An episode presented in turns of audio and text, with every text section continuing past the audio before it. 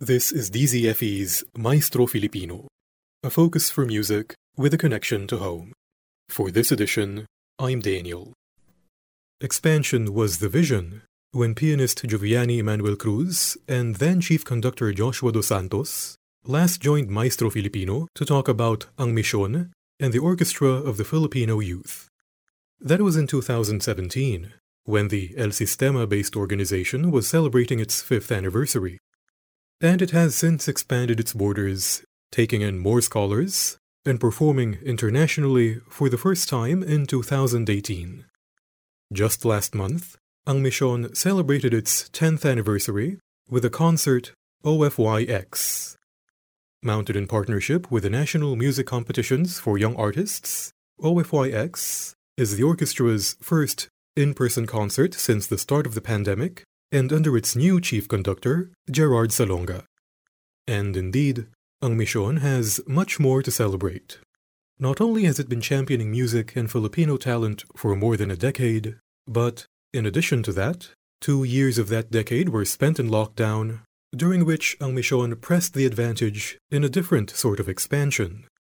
Joining us to talk about the group's growth and milestones are orchestra manager and faculty head Lexter Deo Santos and Partnerships and Communications Manager, Jennifer Rivera.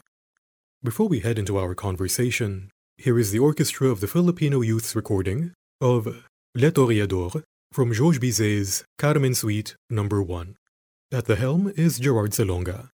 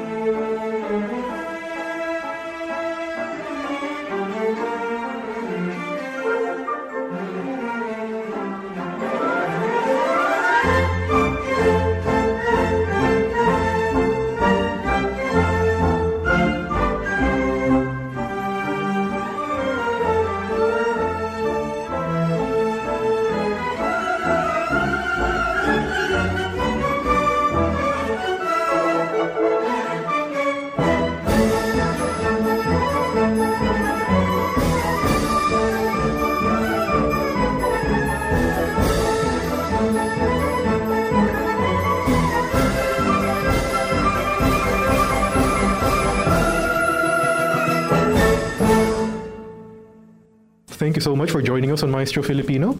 Can you give us a short introduction of who you are, how you got into Ang Misyon, and what your job is in the organization? I'm Jen Rivera. I head the partnerships and communications department of Ang Misyon and the Orchestra of the Filipino Youth. Um, how I got into the Ang Misyon and OFY realm is really from a personal affinity to promoting arts and culture, especially Filipino arts and culture, our heritage, and most especially when it has to do with the younger generation. So I've always done work and advocacy that would promote the arts, that would promote music, craftsmanship, but at the same time i wanted to put together what i've been doing as a profession which is really communications. And i've always wanted to get into fundraising to just further the causes that i personally support. And i found myself really seeing the magic and the power of the ofy when i first watched them. That is what moved me and that is what really drew me closer in into the organization. Lexter, what about you? How did you get into Ang Misyon and what is your office in this organization? Currently, I am the orchestra manager and the faculty head of Ang Misyon. It all started when Sir John M. invited me to be a mentor of the OFY since 2012 the year the OFY started. And then after that, I became the faculty head around, I think, 2017 and 2016. Then eventually on the 2020, I already got the, ano, as the head of orchestra management and the faculty head of Misyon. The last time Ang Misyon was on the DZFE was in 2017. And one of the goals that Sir John M. mentioned is that he wanted the orchestra to expand its borders, to be more international. You have been with him since 2012. You are in quite the perfect position to observe how the group has changed. So, since 2017, how have Ang Misyon and OFY grown? It grown sense of the maturity of their performance, comparing 2017 up to 2021. Of course, some are already in college, and some are already taking music as their course so I think it's really much more different compared to 2017. That's not the age, it's really different. When they play, the stage of development goes higher. It's not just an outward expansion, uh, as in borders, but an inward internal maturity. So, how has the OFY and Ang Misyon been able to survive the pandemic? the OFY's needs are very different and are very specific.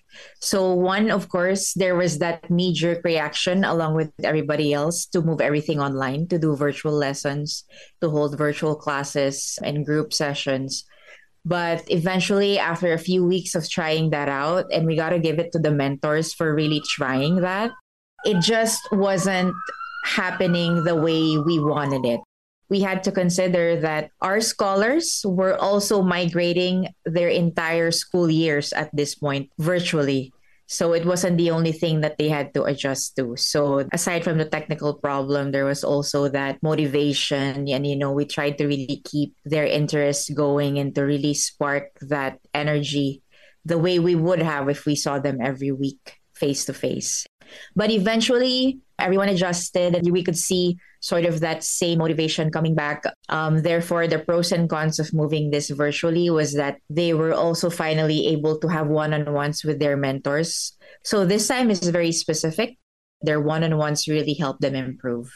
Ever since the pandemic hit us, it's like we started from scratch. Or if I really struggle in the first months of the pandemic, the most challenging part as a mentor is on the technical side that for example, if you need to fix the position of the hand and the posture or the way he stands or the way he sits, you cannot just say it na stand properly. No. As much as possible that you need to teleport yourself on his place. and on the student's perspective, I guess, is the interest. Apart from the technicalities and the music, both of you also have jobs in relationships, as it were.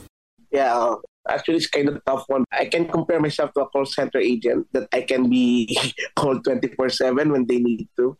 For example, if they don't have the materials such as the pieces or any supplies that they need, for example, they need the strings. So I need to get in touch with the supplier of the strings and get in touch to the scholars. And then, ano, for example, sir, my internet is jamming off. So, so I just need to remind the mentors that, oh, please wait for your student because his internet is not stable and all. So it's kind of, I am the connector of everyone. I must relay it to the right person. What do they need? What are their concerns?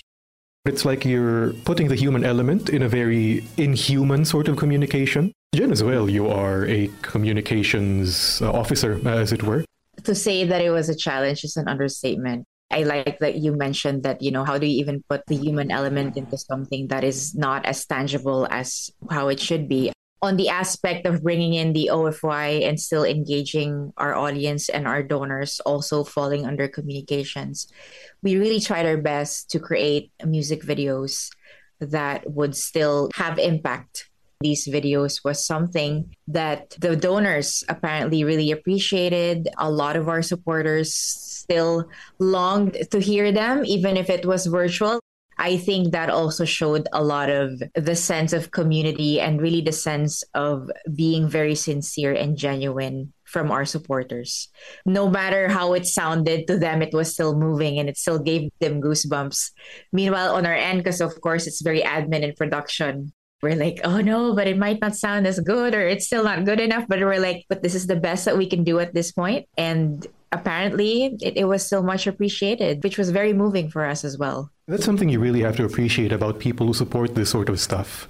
So apart from the technicalities, you had to maintain that that sense of community, that sense of oneness. How were you able to do it? Was it merely a matter of keeping at it? It is hard, but at the same time, it really got to that point that we just had to maximize what we had. So we would have general assemblies that were still regular because we would have had them anyway if we had them together at our headquarters. We did our best to do Christmas gatherings, end of year Thanksgiving type of gatherings that would still remind them that we were in it together and we still are. We created a private group on Facebook that was for the OFY, aside from all the groups that our dear orchestra manager has created with the different sections we also wanted to make sure that we kept them going. We kept the spirit going in whatever shape or form that we can. And we have a very supportive management. And, you know, we have Gerard, even if he's also away, would still be present at these things to really support and be together with everyone else, no matter what happened.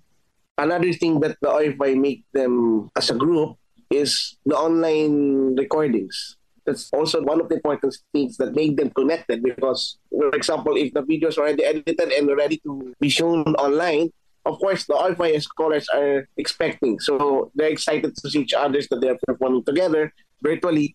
So i think that's one of the most important things that they felt that they are connected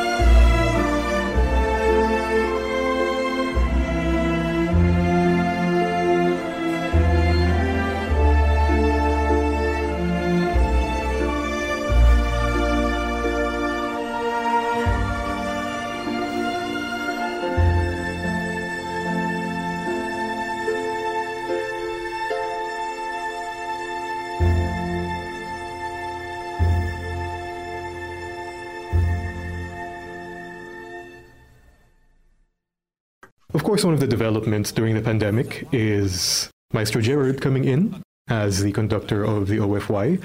Uh, he's had associations with Ang Misyon before. So, how did he get his current post as chief conductor of OFY? You're right. He's had associations with Ang Misyon before. I'm just going to mirror how Gerard would tell this story, which I don't get tired of hearing. A lot of Ang Misyon and how it started actually was a conversation between Maestro Gerard and one of our founders, Sir Piki Lopez. And this was out of an event for one of the Lopez group of companies. Gerard and Sir Piki were in a conversation about their shared affinity for the El Sistema movement in Venezuela. They were brainstorming in that conversation how they could bring this to life here and how they could try to adapt it here locally, considering the different culture and probably the different needs and the dynamics of that.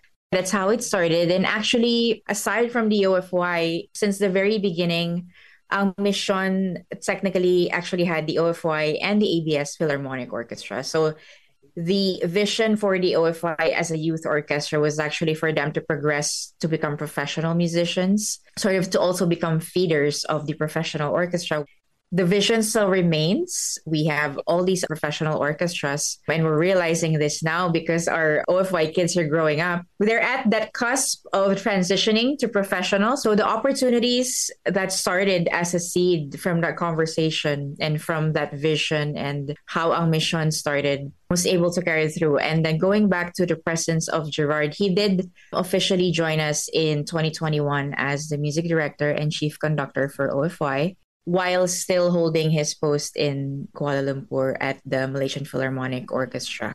At the same time, he, he's also been holding our hands all along, um, just not as present as he is now, or at least in the last year and a half.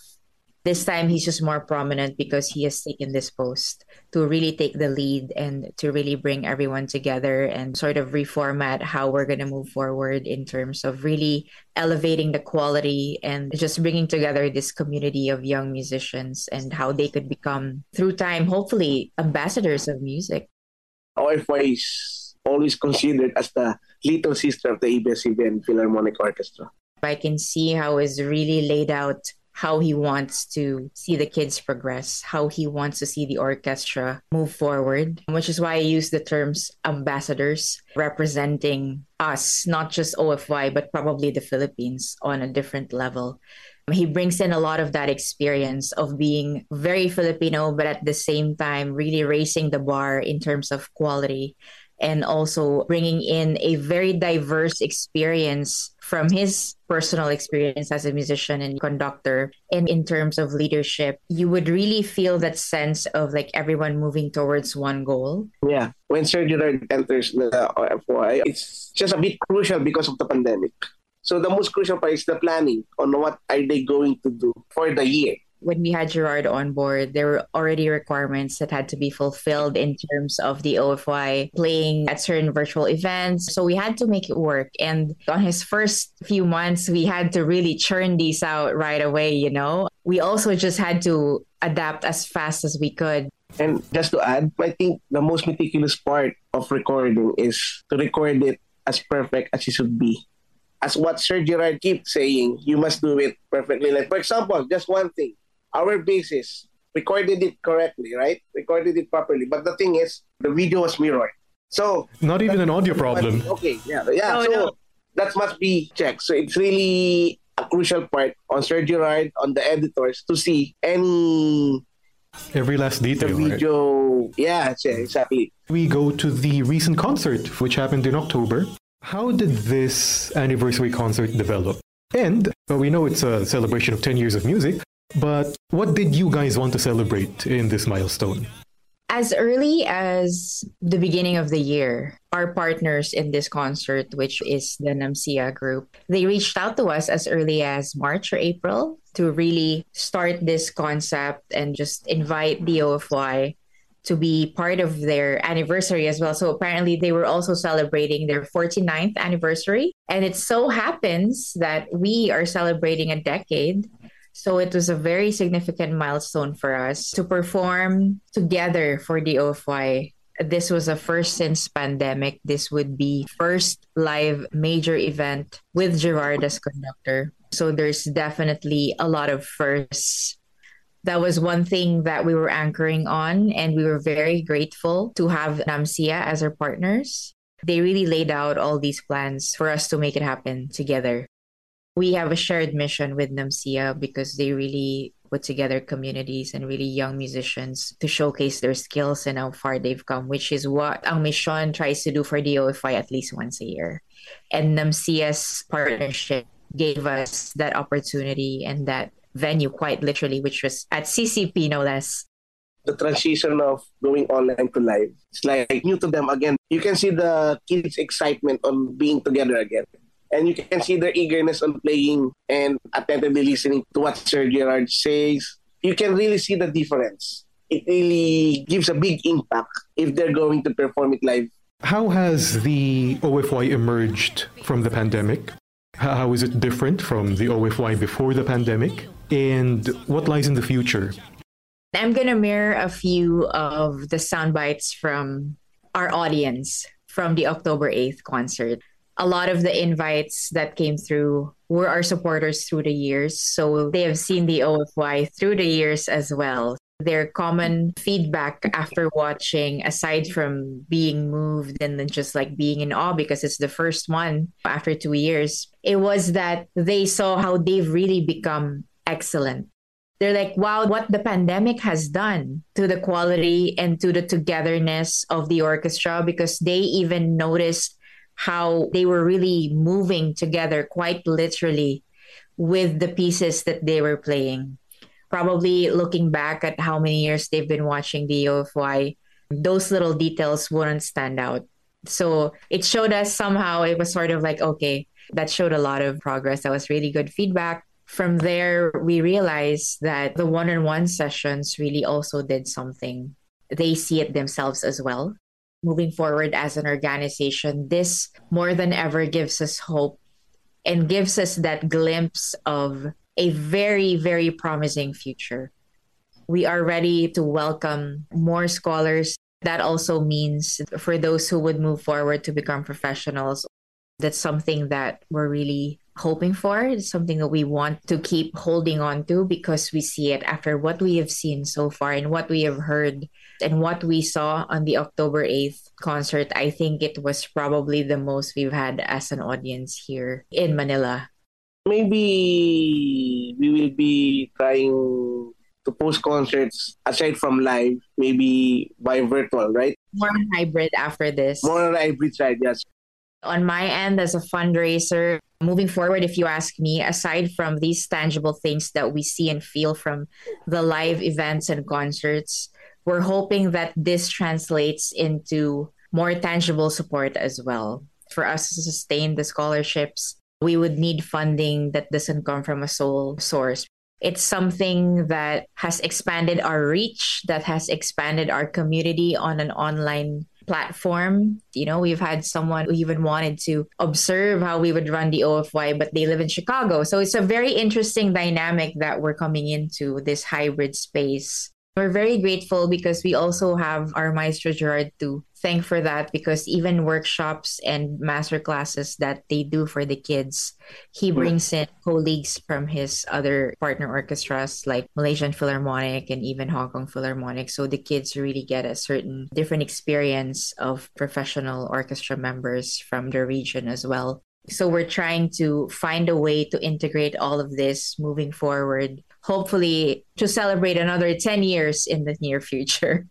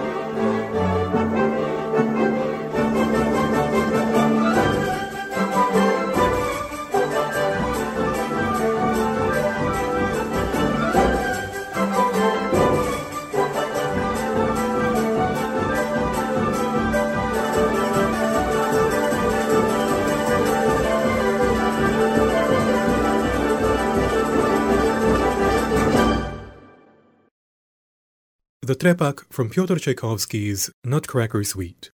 Before that, we heard the intermezzo from Pietro Mascagni's Cavalleria Rusticana, and at the start of the program, Le Toreador from Georges Bizet's Carmen Suite Number 1. All those recordings were made in 2021 by the Orchestra of the Filipino Youth under the direction of Chief Conductor Gerard Salonga. The OFY is the main performing arm of Ang Misyon, which recently celebrated its 10th anniversary with a concert OFYX mounted in partnership with the National Music Competitions for Young Artists. Our guests were orchestra manager and faculty head Lexter De Santos and partnerships and communications manager Jennifer Rivera. The recordings from OFYX will be made available in the near future. For updates and more of their performances, find the OFY on Facebook at facebook.com slash ofy.ph or on their YouTube channel, Orchestra of the Filipino Youth. You can learn more about Ang Misyon on their website, angmisyon.org. That is all for this Maestro Filipino, DZFE's weekly feature for fine music in our locale. Each episode airs Saturday at 12 noon, the following Sunday, 12 midnight, and lastly, the next Thursday at 8 in the evening. Maestro Filipino episodes are uploaded every week on our SoundCloud and Spotify channels. Once more, this is Daniel. Thank you for listening.